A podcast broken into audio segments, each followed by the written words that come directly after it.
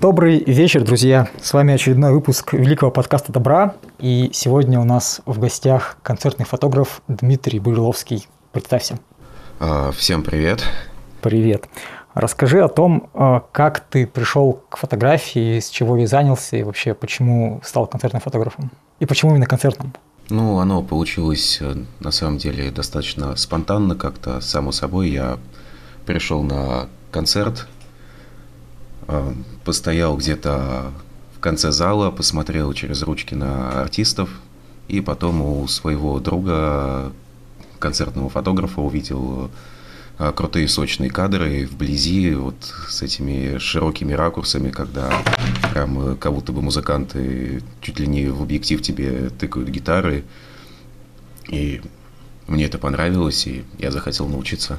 Угу. И сколько времени прошло от момента того, как ты загорелся идеей, до того, как ты вот стал уже заниматься этим профессионально? Ну, сложно сказать, потому что сначала, собственно, идея появилась, потом э, прошло какое-то время, но ничего для нее не было предпринято, и где-то вот спустя полгода после первых попыток я, в принципе, уже начал самостоятельно выходить на какие-то площадки, мероприятия и что-то фотографировать. Угу. А как э, сначала было? Тебя приглашали сами артисты или ты как-то искал с ними, коммуницировал заранее? Ну, сначала меня просто звали, скажем так, в качестве подмастерья попробовать себя, чему-то научиться.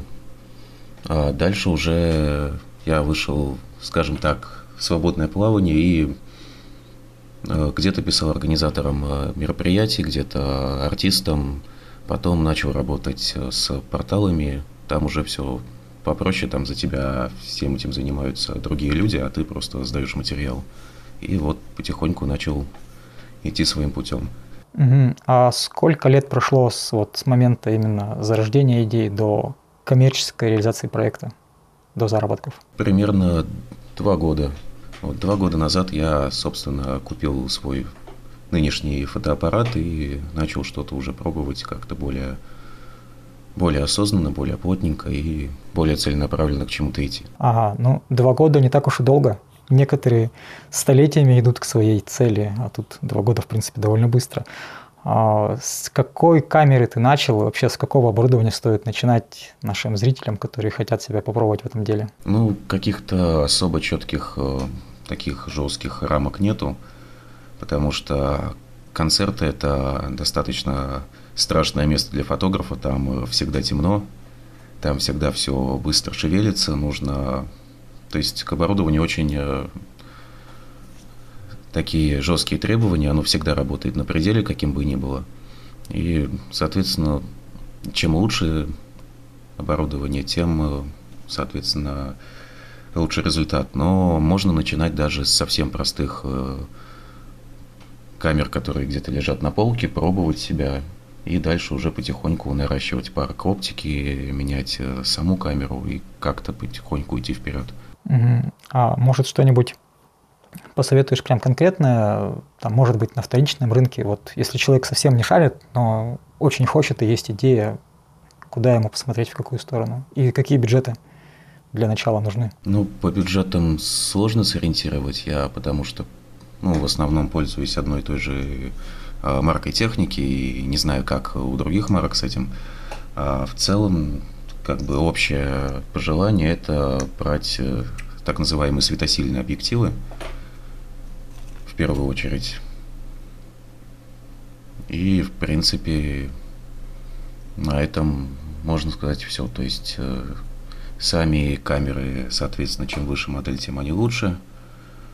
А вот э, с оптикой первое, на что следует обратить внимание, это именно светосила. Это возможность э, а, в темных условиях поймать гораздо больше света и все-таки сделать отличный технический, а, все-таки сделать отличный с технической точки зрения кадр. Ага, ну то есть э, гораздо больше влияет объектив, чем тушка. Ну, в принципе, да, потому что очень часто бывает так, что, скажем, фотоаппарат у человека стоит э, э, на вторичном рынке, ну, скажем, 50-60 тысяч рублей, а при этом э, парк оптики превышает эту стоимость в 2, в 3, в 4 раза. То есть самое главное, что работает, это именно объектив. Угу. Ну, то есть это правильная ситуация, когда, когда так происходит? Да, это нормально, потому что фотоаппарат, он, в принципе, просто фиксирует. А вот саму картинку, вот все вот эти вот э, оптические эффекты, это именно делает вот эта насадка, которая... Какие вообще объективы нужны именно на, на концертах? Э, там, я знаю, что есть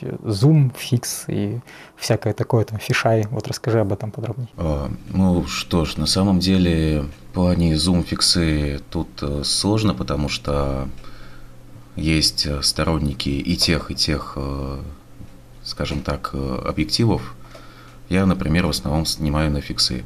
Они чуть дешевле, они, как правило, дают при тех же равных э, картинку чуть поинтереснее, чуть получше, качественней, но при этом у них есть э, неудобство, нужно ходить, приближать, отдалять ножками. То есть э, там нельзя прозумировать картинку, ты навелся, понял, что находишься далеко, тебе нужно подойти поближе. Если говорить о зумах, то они, как правило, ну, чуть-чуть потемнее могут быть, но при этом э, за счет того, что ты можешь с одной точки снять кадр и поближе, и подальше, достаточно быстро переключиться, то ты за счет скорости перемещения на площадке, что немаловажно, можешь э, очень сильно выиграть себе время и гораздо больше материала отснять, чтобы было из чего выбрать. Угу. А почему зум-объективы темнее? Из-за того, что в них больше линз? Да, получается, там более сложное устройство, более сложный блок линз, он еще к тому же подвижный для того, чтобы можно было приблизить, отдалить. И, соответственно, при той же самой технологии он будет э, темнее. Угу. А какая вообще максимальная светосила бывает у объектива? Ну, это такой достаточно а, философский вопрос, потому что, насколько я знаю, есть и объективы со светосилой, так называемой единичкой, которые сколько света в них приходит, столько они, собственно, передают на матрицу. Но если говорить вот о реальных условиях, э, достаточно близких э, э, к тому, что есть, в принципе, самые вот светлые объективы, которые я видел где-то у коллег на концертах, у себя, как правило, там светосила предельная 1,4, 1,2. Это, собственно, то число, на которое делится количество входящего света перед тем, как попадет э, на матрицу.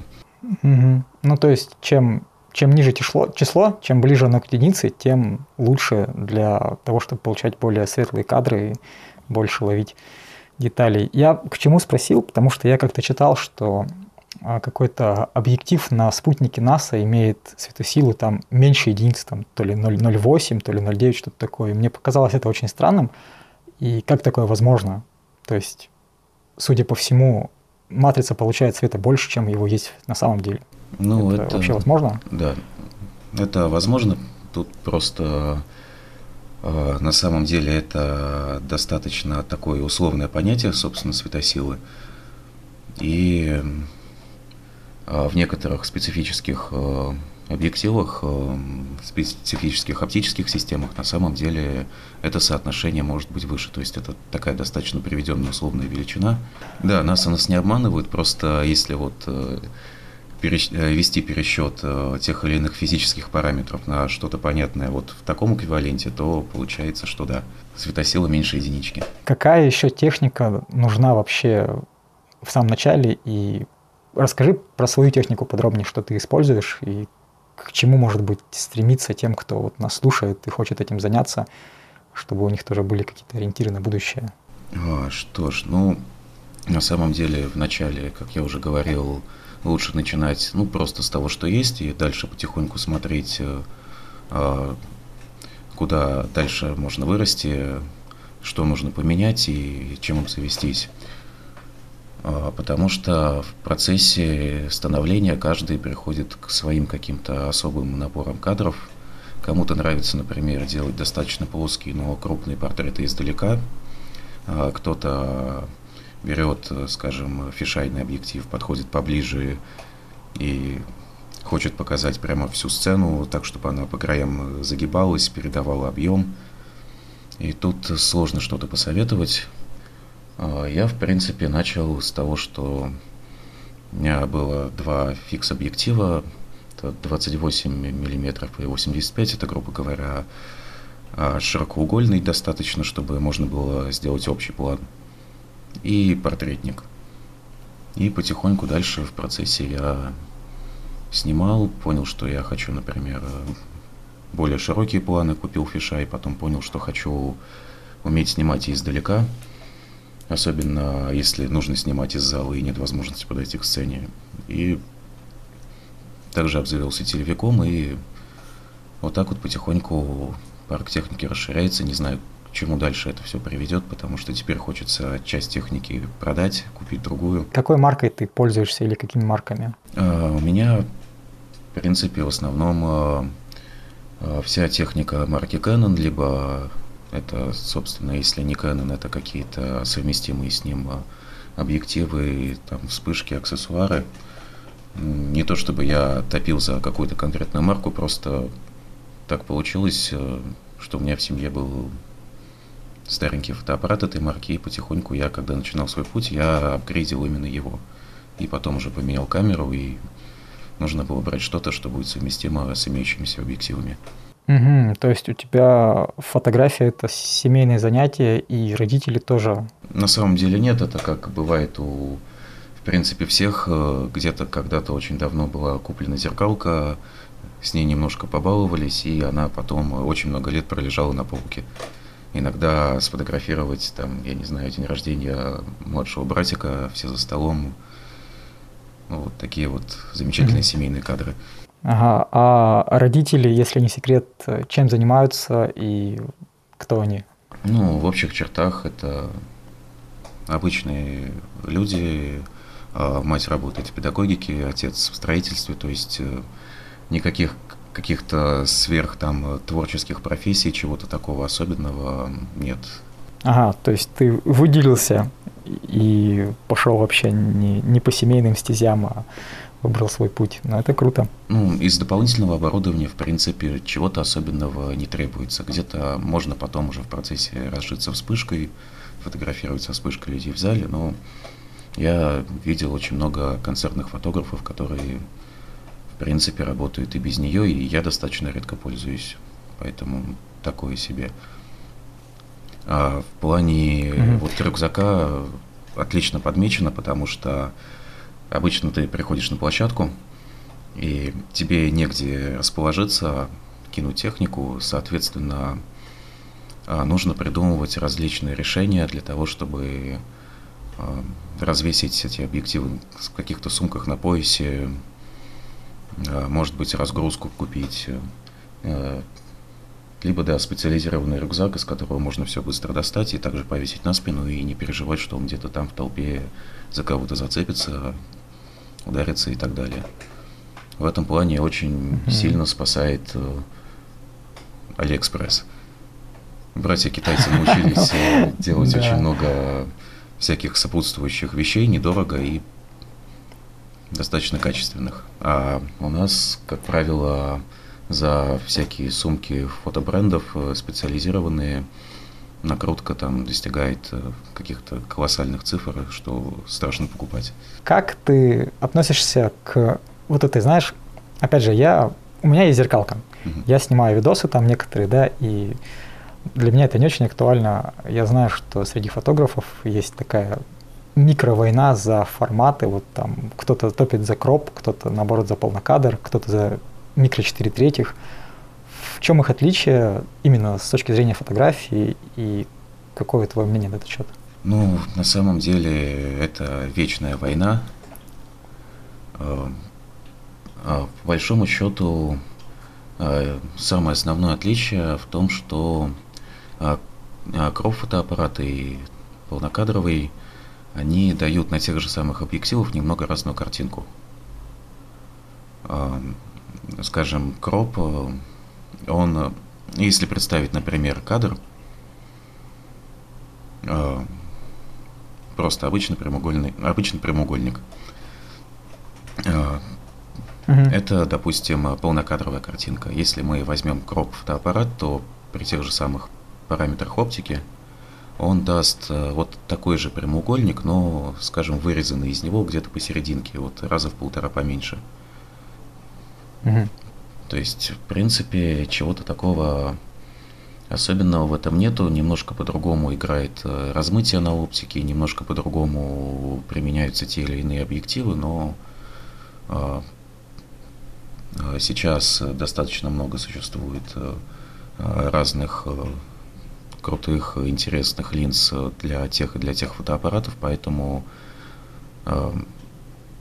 можно собрать себе эквивалентный э, э, парк, э, скажем, уже готовых картинок и на той и на той технике. Очень часто войну кроп, не кроп подкидывают.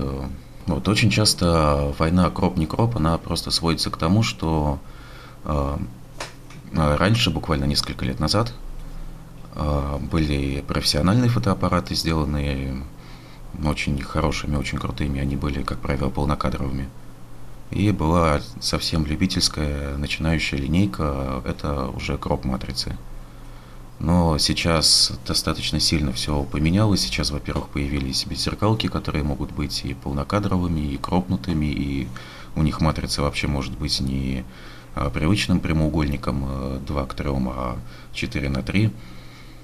А, плюс очень сильно шагнули производители камер в плане электроники, э, цифровой стабилизации изображения, удаления шумов и прочего. И, соответственно, сейчас современный, скажем, кроп, он будет гораздо лучше, чем 10-20-летней э, давности э, full frame. Поэтому, в принципе, не особо актуально. А, а зачем вообще изначально делали полнокадровые кроп-матрицы для экономии или в этом какой-то еще есть смысл дополнительный? Ну, на самом деле, да, для экономии, потому что, ну, собственно, полный кадр, он таковым называется, он э, сделан по размеру пленки. То есть вся фотография зародилась от пленки, и, угу. соответственно, полнокадровая матрица это а вот э, реальный физический эквивалент пленки 35 миллиметров, обычно вот стандартный. А затем э, производители фотоаппаратов, э, поскольку это была такая новая ниша, сложные кремниевые кристаллы, микроэлектроника, они э, решили сделать что-то подешевле, чтобы широкие массы могли также покупать технику и что-то пробовать. Поэтому были сделаны фотоаппараты с матрицей поменьше. То есть сам кристаллик кремния, он поменьше, соответственно, дешевле в производстве, и э, больше людей может себе позволить его купить. Mm-hmm. Ну, то есть такой рынок более широкий на массового потребителя. А, так, а матрица микро 4 третьих это еще меньше, чем, чем кроп, получается. Ну да. Как ты относишься вообще к беззеркалкам и что думаешь по этому поводу? А, что же, беззеркалки это сейчас достаточно новая фишка. А, местами она не очень, э, скажем, еще исследована, опробована.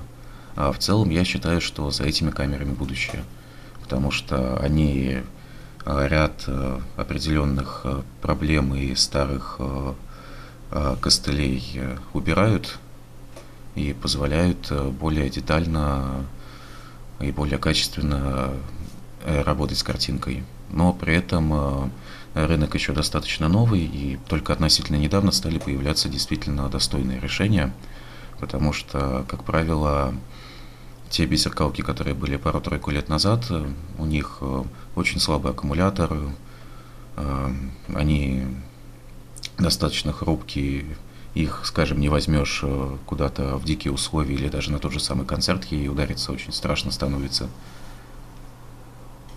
Вот, а в целом mm-hmm то, что есть сейчас, и я периодически смотрю обзоры новой техники. А, пару раз удалось даже поучаствовать в тест-драйве а, на выставке новых моделей. И то, что есть, оно, оно мне нравится. Я думаю, что еще буквально годик-другой эту технологию дальше еще лучше обкатают, и это будет полностью замена всех зеркальных фотоаппаратов. Угу. Ну, то есть ты планируешь себе когда-нибудь довольно в ближайшем будущем перейти на беззеркалку? Ну, я думаю, да. То есть я не знаю, как получится, но вообще когда-нибудь хотелось бы перейти на что-то другое. А расскажи нашим зрителям, в чем вообще основное отличие зеркалки от беззеркалки? Я знаю, но, скорее всего, кто-то не знает. А, получается, что зеркальная камера устроена так, что а, в ней а, есть глазок видоискателя для того, чтобы посмотреть, э, каким будет кадр, собственно, посмотреть через него. Приходится оптические лучи выводить от матрицы. И там находится специальная так называемая пентапризма и небольшое зеркало под 45 градусов, которое эти лучи отражает. То есть ты смотришь э, видоискатель, у тебя картинка показывается через вот это вот маленькое зеркальце, и ты видишь, э, что у тебя там происходит в объективе. Затем ты начинаешь снимать, у тебя поднимается это зеркало, освобождает, э, раскрывает матрицу, и ты уже делаешь кадр. Собственно, когда фотограф фотографирует, происходит вот этот щелчок, это, как правило, подъем зеркала и срабатывает затвор, такая шторка, которая матрицу скажем, прячет от э, повреждений, загрязнений. Главная проблема это как раз-таки вот в том, что есть механизм, который изнашивается в зеркалке, вот этот механизм подъема зеркала. И, собственно, поэтому э, при продаже всяких фотоаппаратов, тушек на Авито, там, например, пишут, что там пробег кадров такой-то, это имеет какую-то роль. Ну, в принципе, да, потому что это дополнительный механизм, механизм, который а, должен работать э, достаточно четко, слаженно и очень быстро. А, соответственно, когда он изнашивается, вот эта вот вся прецизионность, она теряется и оно ломается. Плюс механизм, э, почему, собственно, люди перешли, ну, начали переходить на беззеркалки, механизм достаточно громоздкий. И очень долгое время, просто пока электроника достаточно далеко не шагнула, не могли придумать, э, как от этого всего избавиться, сделать возможность и видеть картинку, и при этом ее снимать и как бы показывать все поле зрения. А почему э, в мыльницах, ну вот в этих бытовых фотоаппаратах совсем простеньких, там нет зеркала, но при этом картинку видно и не только на экранчике, но и видоискатель тоже. Как это работает? Ну, это на самом деле работает точно так же, как и в телефоне, так же, как и в беззеркалках. Просто вот именно что не хватало несколько скажем, развития электроники и программной части для того, чтобы а, сейчас это реализовать на высоком уровне. А, просто прямо с матрицы берется картинка, она тут же в реальном времени обрабатывается и подается на экран. А, я вообще на самом деле с тобой согласен в этом отношении. Думаю, что ну, не секрет, что технологии, всякая там микроэлектроника развивается очень сильно, быстро сейчас, и мне нравится, что так происходит. Я тоже думаю, что без зеркалки постепенно захавают все рано или поздно, так или иначе. А расскажи, с какими, на каких концертах а, ты работаешь, ну, каких крупных артистов снимал? Вот, ну, на самом деле, как-то все происходит обычно в плане выбора концертов достаточно спонтанно. Я просто смотрю, что будет дальше там в ближайший месяц-два, и по каким-то вот внутренним ощущениям, э, там, нравится артист или, ой, кажется, там у этих ребят очень хорошее шоу, или вот этих не слышал, надо послушать, там, для названия интересно, и вот так вот выбираю и хожу. Из крупных, э, ну, из наших, скажем, это группы вроде Луна, Пилот,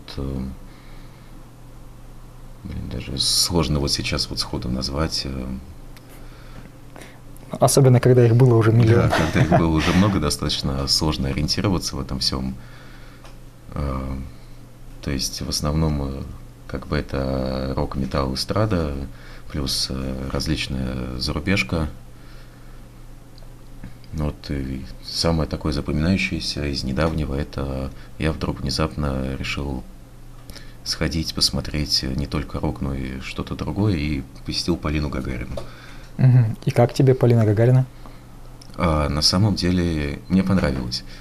А, просто, ага. скажем, такая более э, массовая, более ближе к попсе эстрада, они делают несколько иное шоу, нежели у нас на рок-метал концертах.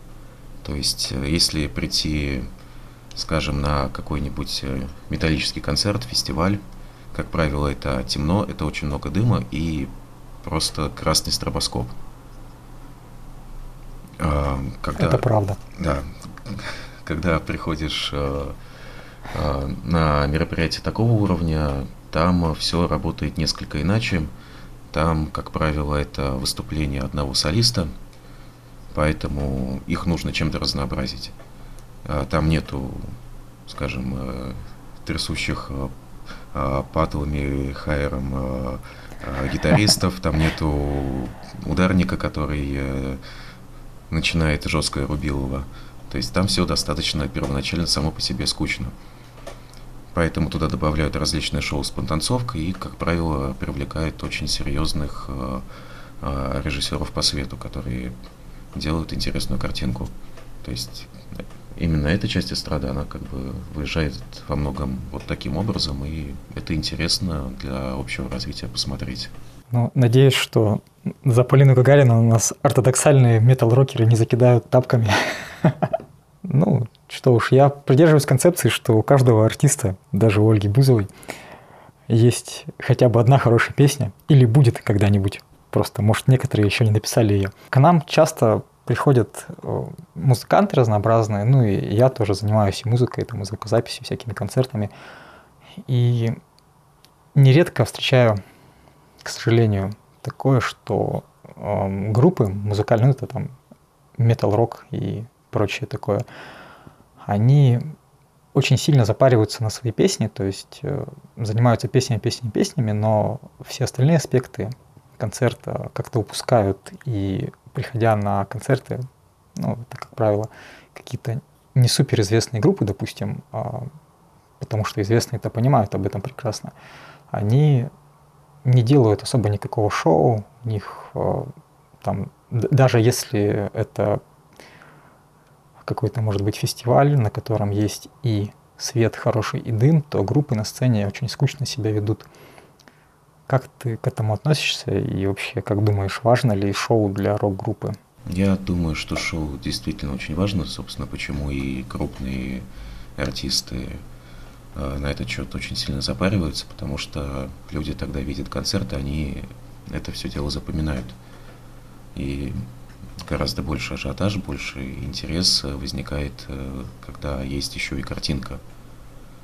А, а в плане, почему у наших э, групп очень часто вот этого нету, ну, тут, во-первых, все, как всегда в нашей жизни, упирается в бабки, потому mm-hmm. что, ну, особенно у начинающих групп, откуда у них, скажем, деньги для того, чтобы нанять э, э, световика, который будет сидеть, запариваться, смотреть, какое оборудование есть в зале, какой репертуар у группы и как, собственно, все это дело грамотно, красиво построить. Скорее всего, это будет, э, даже если это какой-то фестиваль, это будет э, просто штатный световик клуба, который, ну, примерно что-то знает, как бы примерно по каким-то своим готовым э, шаблонам все это сделал. Вот. Ну а сценические движения тут спорный вопрос, потому что да, кто-то на этот счет вообще не запаривается, но встречаются совсем молодые, интересные группы, которые только в начале своего пути, но при этом они э, пытаются сделать визуал, прыгают, скачут и как-то это все дело себе интересно ставят.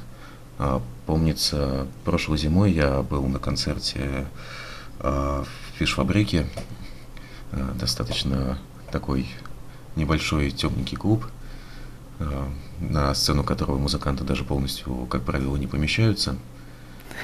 И меня тогда очень сильно зацепило выступление одной группы. Там э, вокалист, он э, пел о чувствах, э, и как, собственно, очень часто бывает, ну, периодически он в конце песни, когда идет проигрыш, он начинает падать.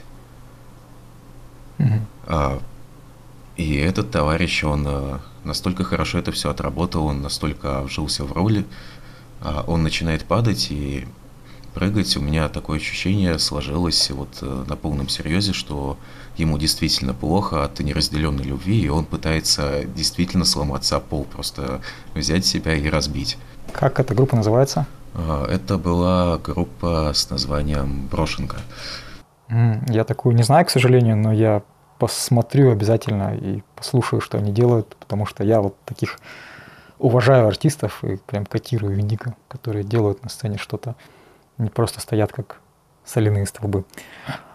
Ну, друзья мои, как вы слышали, мнение профессионального концертного фотографа, что сценические движения и шоу это очень важно, и поэтому если вы хотите добиться успеха, то не пренебрегайте этим и делайте все, что в ваших силах. Как считаешь, а, у российского рока, ну, сперва я выскажу свою некоторую мысль по этому поводу. Сейчас а, в российской рок-музыке наблюдается некоторая стагнация. Она уже пошла немножечко на взлет, как мне представляется, но до сих пор еще не очень сильно развивается. Почему так происходит? Ну, тут э, сложно что-то такое э, сказать. У нас э, все эти серьезные, большие, старые группы, они возникли лет так очень много назад, и у нас произошла смена поколений, смена, собственно, государственного устроя. У нас в стране происходят какие-то перемены – и очень сложно достаточно какую-то основу, скажем, новым людям, новым коллективам а, найти для того, чтобы с этого начать. То есть я думаю, что пройдет еще сколько-то лет, там, может быть, год-два, может быть, лет пять-десять, и вот сейчас кто-то из свежих команд Э, наберется опыта, соберет какие-то свои э, мысли, идеи, и я думаю, что рано или поздно э, старые крутые пенсионеры отправятся на покой, ну, а Олимп занимут свежие ребята. Что бы ты мог а, посоветовать тем людям, которые, ну, знаешь, те, кто приходит на концерты и стоит в первых рядах, так как ты фотограф, ты тоже стоишь в основном в первых рядах. И как людям обезопасить себя, чтобы им не разбили лицо, там, руки, локти и так далее? А, ну, обезопасить себя достаточно такой интересный вопрос, потому что, в принципе, а, людям нужно обезопасить себя от самих же себя, потому что а, это такие же, ну, те, кто начинают кричать, махать руками, это такие же зрители концерта, как и они. А, в качестве, mm-hmm. может быть, совета, не совета, но на самом деле сейчас очень часто так происходит. Если кто-то хочет послэмиться, то, как правило, слэм он где-то происходит, даже если посреди зала, но немножко поодаль. И чтобы в него попасть, чтобы там сломаться, получить по лицу, опять-таки, это нужно ну, целенаправленно лезть. Поэтому, в принципе... Mm. А, как, как, как ты вообще сам относишься к слэму? О, я отлично отношусь к слэму. Мне всегда нравится, когда э, фанаты начинают э, э, кружиться, скажем, в Circle Pity, зажигают фейера и устраивают подобные активности. Я, как правило, всегда стараюсь, вот когда вижу, что происходит что-то подобное, я хватаю фотоаппарат и несусь куда-нибудь туда. Это такой достаточно темный угол зала, там сложно что-то снимать, поэтому материала выходит гораздо меньше, чем хотелось бы, но э, если подобная движуха происходит, э, я внутренне радуюсь и стараюсь ее всю запечатлеть. Угу, отлично, круто. А ты сам ходишь на концерты вне работы? Э, на самом деле, как правило, нет. Я, в принципе, э, до занятия фотографией особо не посещал концерты. Э, суровые студенческие времена, э, последние дошираки и прочие mm-hmm. радости жизни. А сейчас уже, когда я этим занимаюсь, в принципе, как-то оно становится уже не очень интересно. Я пару раз ходил с друзьями на концерт без фотокамеры, и ты тут же чувствуешь себя каким-то бесполезным, ненужным, ты не знаешь, что, что же делать, как нормальные люди вообще ходят на концерт, что они здесь делают, и стоишь, высматриваешь где-то там вдалеке коллег и смотришь, ага, этого я знаю, а, этого не знаю, этот снимает так, этот снимает так, интересно. Ага, ну да, как в любой профессии, со временем начинается некоторая профессиональная деформация. У меня вот примерно подобная ситуация. Я занимаюсь, помимо прочего, концертной звукорежиссурой, там прокатом аппарата, и тоже я на концерты практически не хожу сейчас в, вне озвучания, потому что я на них хожу, когда озвучиваю. И когда бывает, прихожу тоже так же, ну, абсолютно как ты, на концерты, не как звукорежиссер, а как просто зритель, как-то себя даже бывает тоже неуютно чувствую и начинаю там замечать, э, что звукорежиссер делает, там, и вот какие-то такие вещи. Так, хорошо. Какие пусть будут, будут два концерта, один российского артиста, а второй зарубежного, тебе запомнились больше всего за прошлый год? Какие самые крутые шоу там, ну, вообще, что было самое классное? А, интересный вопрос, но, а, в принципе, я уже сказал про Полину Гагарину. Угу. И я думаю, что, ну, если из чего-то более близкого отметить, то наверное, из нашего это концерт группы Луна. Это была акустика в Авроре, достаточно э, необычный, непривычный формат. А при этом, э, несмотря на то, как обычно происходит акустика, это человек сидит, играет на гитаре, поет, и на него светит статичный свет. Там сделали... Но ну, это скуч... скучная акустика. Да, там сделали очень красивое шоу. Там э, сделали очень красивые световые эффекты, и это нельзя было не запомнить, тем более, ну, как-то у меня так получилось, что именно с творчеством этой группы, с их концертами, приездами сюда, в Петербург, у меня что-нибудь, да, а, происходят какие-то внутренние жизненные события по переосмыслению чего-то, по, а, ну, в общем, каким-то таким вещам. Mm-hmm. И оно, как бы, оно к ним никак не привязано, просто совпадает, и я ну, не мог этого не заметить. А, из зарубежки, ну, тут достаточно сложно сказать, потому что зарубежка это, как правило, а, концертное агентство, тебе дают э, снимать из фотопита три песни, а затем э, ты сворачиваешься и либо уходишь с концерта, либо иногда дают поснимать из зала. Поэтому это такие достаточно проходные и быстрые съемки и особо сильно проникнуться, посмотреть все движения, оценить, э, ну, оно редко выходит. Очень как бы сильно из этого всего мне запомнился э, концерт группы э, Devil Wears Prada, это американцы, они выступали у нас в моде в декабре. У них были две достаточно интересные, тоже зарубежные группы на разогреве названия которых, к сожалению, я не помню. Ребята скинули надувную здоровую такую лошадь для бассейна а, в зал. Ну, прикольно. При этом э, лошадь большая, а клуб мод он достаточно маленький. И очень э, сильная была поддержка фанатов. Вот э, редко, когда такого ожидаешь, когда идешь в небольшой клуб, на особенно зарубежку, не особо сильно раскрученный концерт, ты думаешь, ну, ну кто-то придет, там несколько каких-то фанатов, кто-то ради интереса, и а тут просто народ весь начинает меситься, скакать, весь радостный, и при этом, что лично мне как фотографу понравилось, а, очень даже дружелюбный, потому что где-то с кем-то можно было и переговорить, и пообщаться, и когда, допустим, работаешь, э, просачиваешься через толпу с камерой, а, люди видят, что ты не просто пытаешься их э, притеснить, подвинуть, э, что ты, скажем, подойдешь к сцене на один-два кадра, там максимум на одну песню, и ты после этого уйдешь, и они останутся на своем месте, никто их не выпихивает, не выталкивает и не будет им мешать дальше наслаждаться концертом.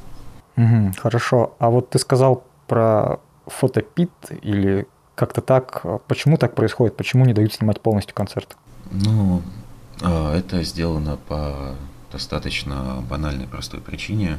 А, концерт, он а, делается не для фотографов, не для кого-то еще, он делается в первую очередь для зрителей. И даже если взять э, профессиональных э, концертных фотографов, которые соблюдают этику, стараются сильно куда-то не вылезать, все равно вот эта вот площадка перед сценой и носящиеся по ней люди, они очень сильно отвлекают зрителей первых рядов. Ну, плюс еще где-то не очень хорошо воспринимают э, это сами артисты. Они тоже отвлекаются, им не нравится. Иногда, скажем, э, на концерте Атилы в ноябре э, у них вокалист, он, собственно, выскакивал со сцены, перешагивал через фотопит, а, в него уже сам запрыгивал, людей подавали через эти ограждения на сцену.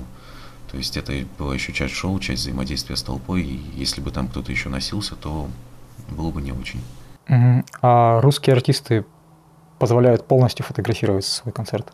А, далеко не всегда, все очень сильно зависит и от самого артиста, и от э, площадки, ну, собственно, правил клуба, и от э, того агентства, которое этого артиста везет.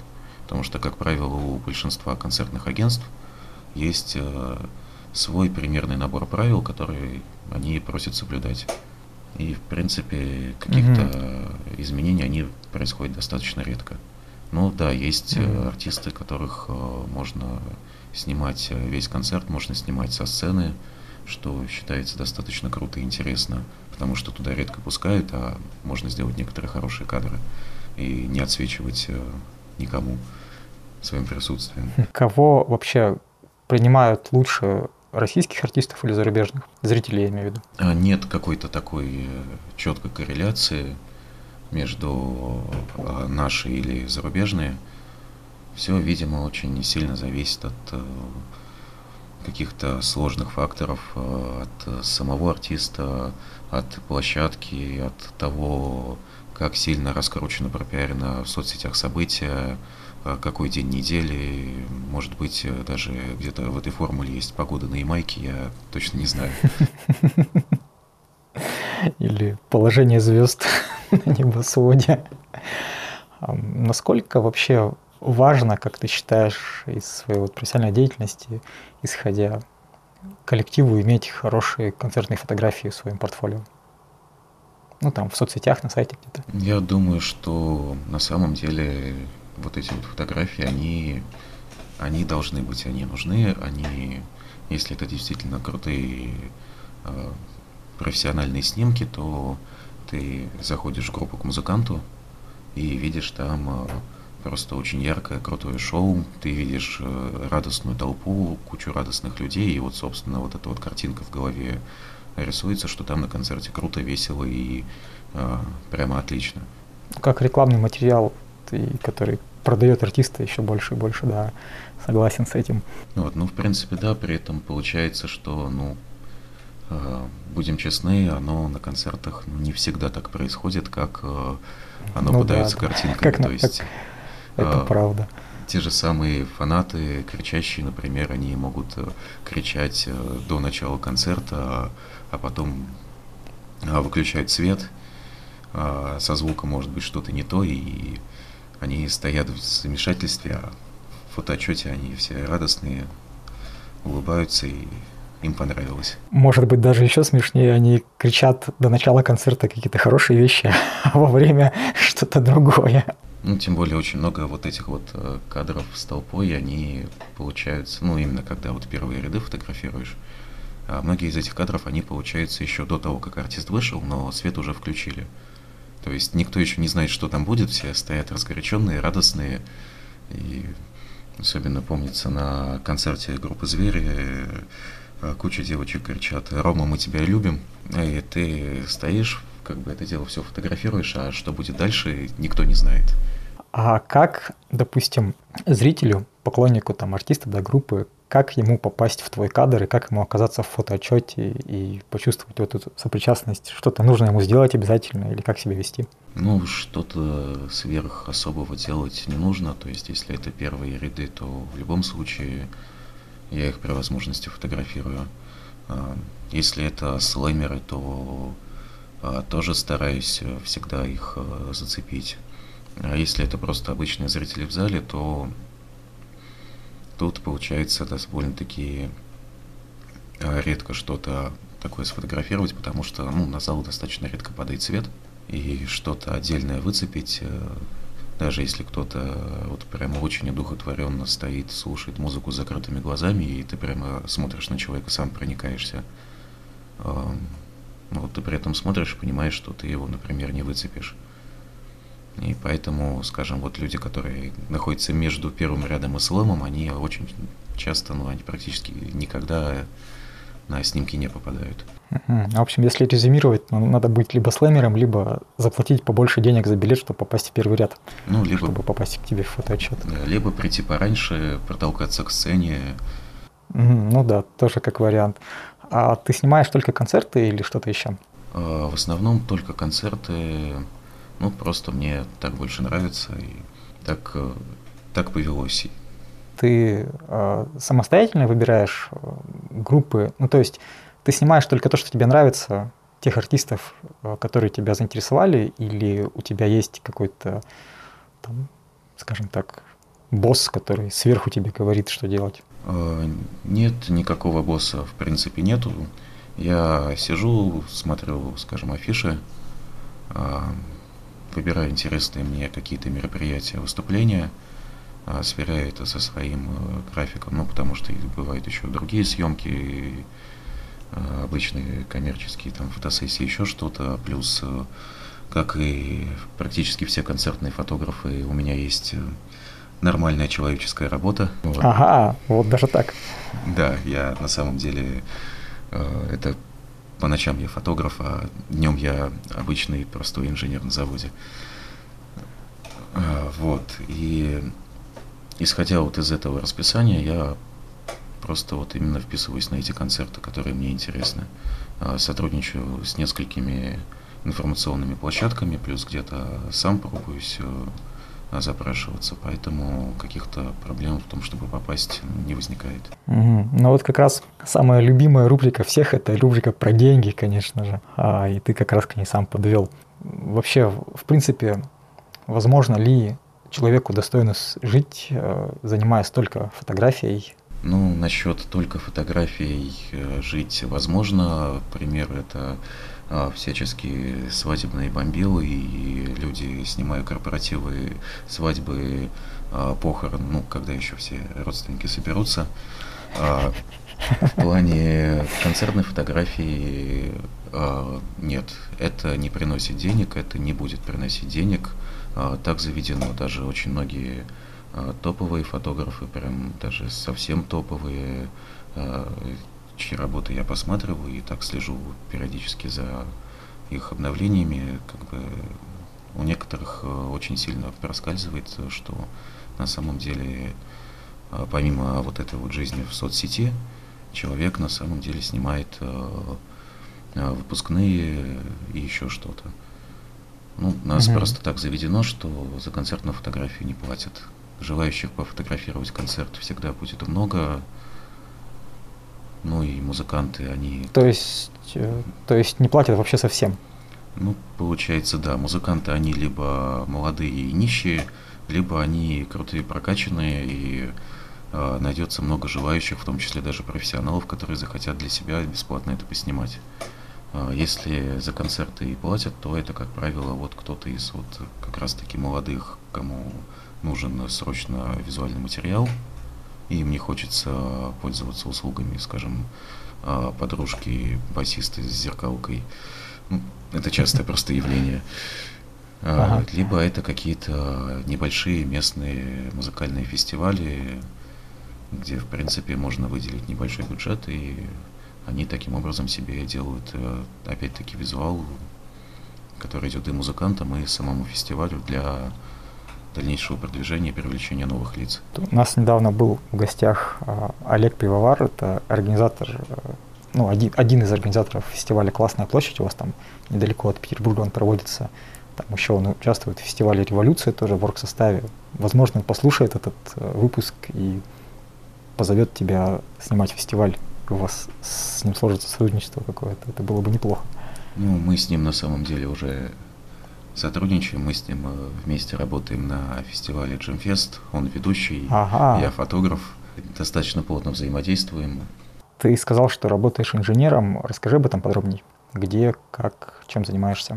Ну, я на самом деле, ну, даже несмотря на то, что фотография это кажется что-то творческое, я по жизни технарь, и смотрю с технической стороны. И, собственно, и работа у меня тоже, как бы, на что я учился, это техническая профессия. Я работаю инженером в лаборатории и анализирую твердосплавные материалы, из которых потом будут делаться различные втулки подшипников э, для сложных каких-то силовых машин, либо э, режущий инструмент для горной промышленности, для обработки металлов. То есть такое очень далекое от фотографии дело. Все очень серьезно а ты сознательно не становишься вот этим тем самым фотографическим свадебным бомбилой, э, тебе, тебе нравится работа на заводе? Ну, во-первых, да, мне нравится моя техническая работа, потому что э, фотографии это хорошо и весело, но на самом деле это несколько, скажем так, рынок потребления. Это визуальная составляющая, это то, что ты не потрогаешь руками, это не какое-то изделие, не какой-то процесс, не какой-то научный прорыв. А, а все-таки хотелось бы быть еще причастным вот к этому. Я очень долго, долгое время учился, где-то и подрабатывал, и, и шел, в принципе, вот э, в такой стезе. Фотография как-то случилась спонтанно и немножко меня вырвала. Ну и плюс еще а, не хотелось бы превращать фотографию в некий поток, конвейер, потому что те же самые свадебные бомбилы – это, как правило, а, определенные, определенные наработки дошел до какого-то уровня, дальше все это дело поставил на конвейер на автомат, и по готовым шаблонам, практически уже не думая, ходишь, а, щелкаешь затвором, приносишь снимки, обрабатываешь, сдаешь, идешь, щелкаешь следующий для того, чтобы заработать себе на хлеб. А какого-то творчества в этом уже становится меньше, и желание дальше снимать, пробовать какие-то новые фишки, ну, как-то оно пропадает. Ну да, так обычно оно и бывает, что когда, когда что-то становится на лютый поток, то оно уже становится не очень интересным. Ну, насколько я понял из твоих слов, для тебя фотография — это такой хобби, отдушина и вот именно дело души, которое тебе просто приносит много кайфа? Ну, в принципе, да, сложно назвать это прямо хобби, потому что, ну, порой где-то достаточно сильно по поводу фотографии очень много времени, энергии трачу, а, как бы не настолько целесообразно, как для обычного хобби, но при этом это, это еще и не работа. Это нечто такое промежуточное, некоторый путь самореализации, который, скажем, не просто так, но и при этом это не основная моя деятельность э, по жизни, это не то, что меня кормит э, и позволяет дальше как-то существовать и что-то добиваться дальше. А, допустим, представим себе такую ситуацию, если бы внезапно в, в России тебе ну или там, или всем, или тебе только одному конкретно, начали бы платить э, за концертную фотографию столько денег, сколько ты хочешь, чтобы хорошо, достойно жить. И с экономической точки зрения ты мог бы не работать на заводе. Ты бы занимался только фотографией? Я думаю, что я занимался бы ей гораздо больше, и, возможно, это стало бы моим основным источником дохода, но при этом а, вот всю вот эту вот техническую часть и э, науку, производство я бы все равно бы не списывал со счетов, это всегда будет мне интересно, и просто несколько бы баланс сил, он бы поменялся. Круто, что такие люди, в принципе, вообще есть в России. Становится с каждым разом все больше и больше, кто готов делать что-то такое, что там можно потрогать руками, осязаемо, не просто менеджер в офисе, который бумажки перекладывает. Я прям горжусь вами всеми. Это круто. Коснемся давай немножко обработки фотографий. Ты об этом тоже сам маленько сказал. Ты что-то делаешь в фотошопе, там, в Lightroom с фотками или сразу выкладываешь, отдаешь как есть? Ну, сразу выкладывать никогда не получается. На самом деле а, большая часть работы концертного фотографа – это именно обработка. А, на концертных площадках, во-первых, очень темно, ты работаешь на пределе своей техники, поэтому ты делаешь, э, скажем, ну, допустим, тысячу кадров с одного концерта для того, чтобы где-то поймать какой-то момент, где-то просто технически суметь нивелировать те или иные эффекты.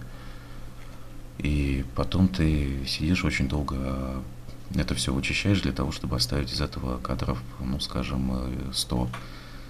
И потом э, все равно сидишь, очень долго обрабатываешь, э, ковыряешься, для того, чтобы то, что получилось первоначально, как это видит фотоаппарат, а, он видит достаточно страшненько, это все привести к некоторому приличному уровню и немножко обработать цвета, немножко повысить э, резкость, качество, там э, посветлее, потемнее, поконтрастнее. И, как правило, если концерт идет э, часа два-три, то потом можно провести за обработкой, скажем, целый вечер или ночь. Это нормальное явление. Я, во-первых, немножко удивился от того, что всего лишь 10% материала идет потом в последующее, вот, ну, хорошим остается, то есть степень отбраковки довольно высокая. Ну да, все на самом деле зависит от, э, ну, в этом плане очень сильно от технических условий, то есть э, если очень хороший свет на площадке, ничего такого сверх очень резкого не происходит, то в принципе там гораздо больше идет материала в работу, но все равно первоначальный объем он значительно превышает э, то, что потом э, останется. И оно делается целенаправленно, потому что, скажем, э, для того, чтобы сделать нормальную светлую картинку, нужно поставить на камере длинную выдержку. Ну, это время, за которое фотоаппарат делает кадр.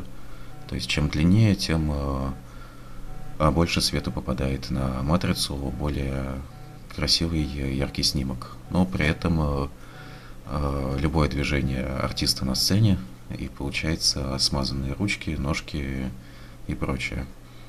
И ты берешь, настраиваешься, выставляешься и делаешь уже целенаправленно там 3-4 кадра длинной серии, зная, что Скорее всего, три из них э, будут смазанными, но один из них э, вот прямо попадет, и артист будет четкий, не смазанный, но при этом яркий и красивый. Угу. Такие технические штуки, о которых многие даже не подозревают, да и я тоже не, не особо о них и знаю. Интересно. А, хорошо.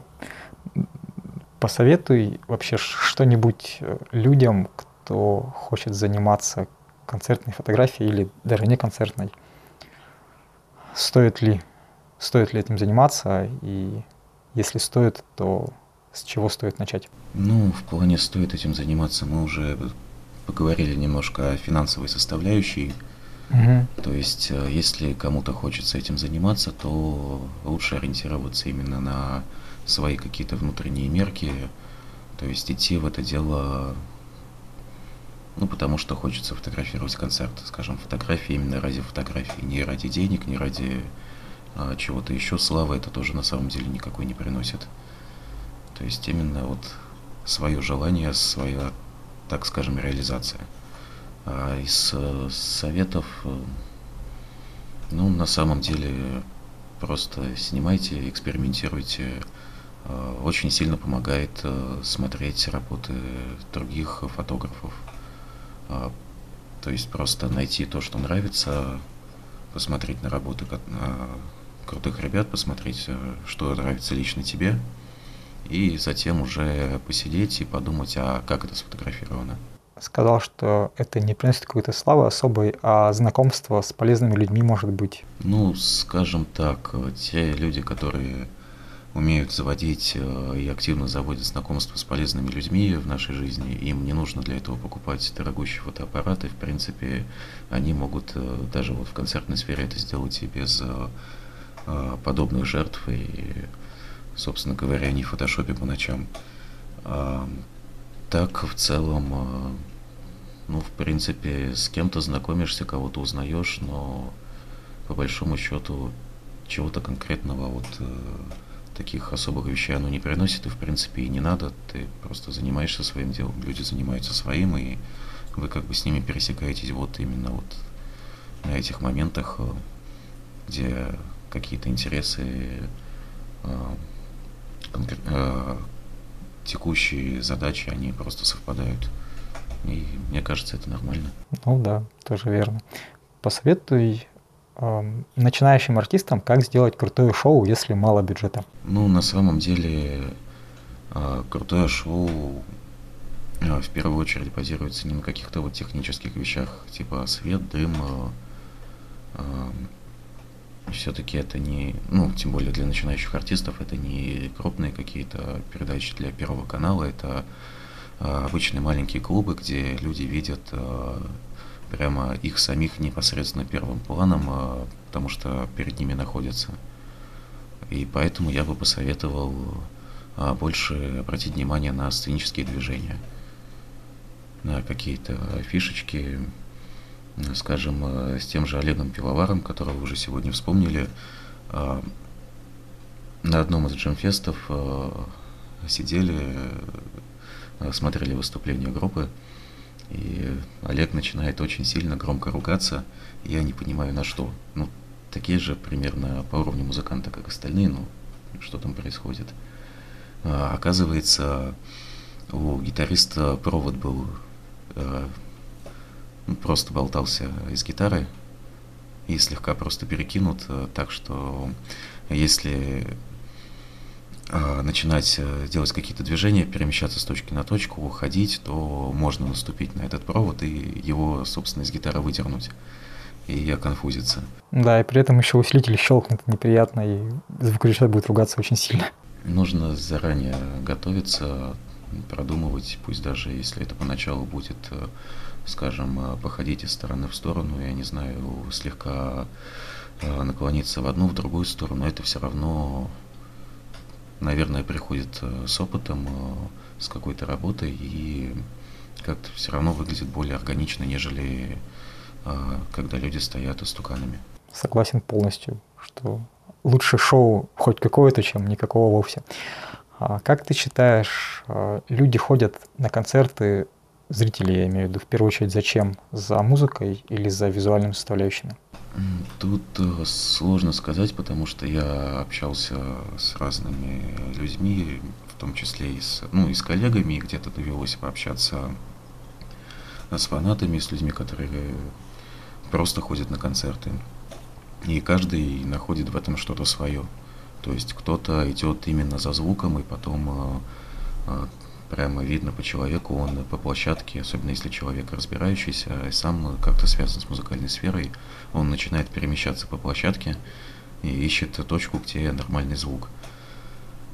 А, кто-то идет а, именно посмотреть, то есть э, особо не вслушиваться в слова, просто услышать знакомый ритм и посмотреть на любимых артистов. А есть люди, которым просто нравится под музыку потусить, поместиться в слэме и в принципе, любой из этих э, путей это нормально. Это каждый находит именно нечто то, что нравится лично ему. Потому что, в принципе, на любом концерте есть люди и, и первого, и второго, и третьего типа, и есть кто-то э, вроде, скажем, э, меня без фотоаппарата, это люди, которые стоят у стеночки в темноте и думают, когда же закончится, у меня, думаю, макароны не сварены. Можешь что-нибудь э, сказать такое напоследок, либо, может быть, тем, кто хочет заняться фотографией, либо просто зрителям? Ну, я думаю, что хотелось бы пожелать э, э, пробовать что-то новое, реализовываться, искать различные интересные вещи, которые нравятся вот именно самому себе, и уже потом как-то из них находить пути для дальнейшего развития. То есть это может быть фотография, это может быть э, хоть рукоделие, вышивка, кройка, хоть, э, э, собственно, непосредственно нормальная полноценная работа. Главное просто найти нечто свое, и дальше уже оно само как-то пойдет. Угу, отлично, спасибо. Что ж, друзья мои, с нами был Дмитрий Будиловский, концертный фотограф из славного имперского Санкт-Петербурга. Спасибо, что пришел. Подписывайтесь на канал, ставьте лайки, шеры, как обычно. И скоро увидимся. Будьте счастливы.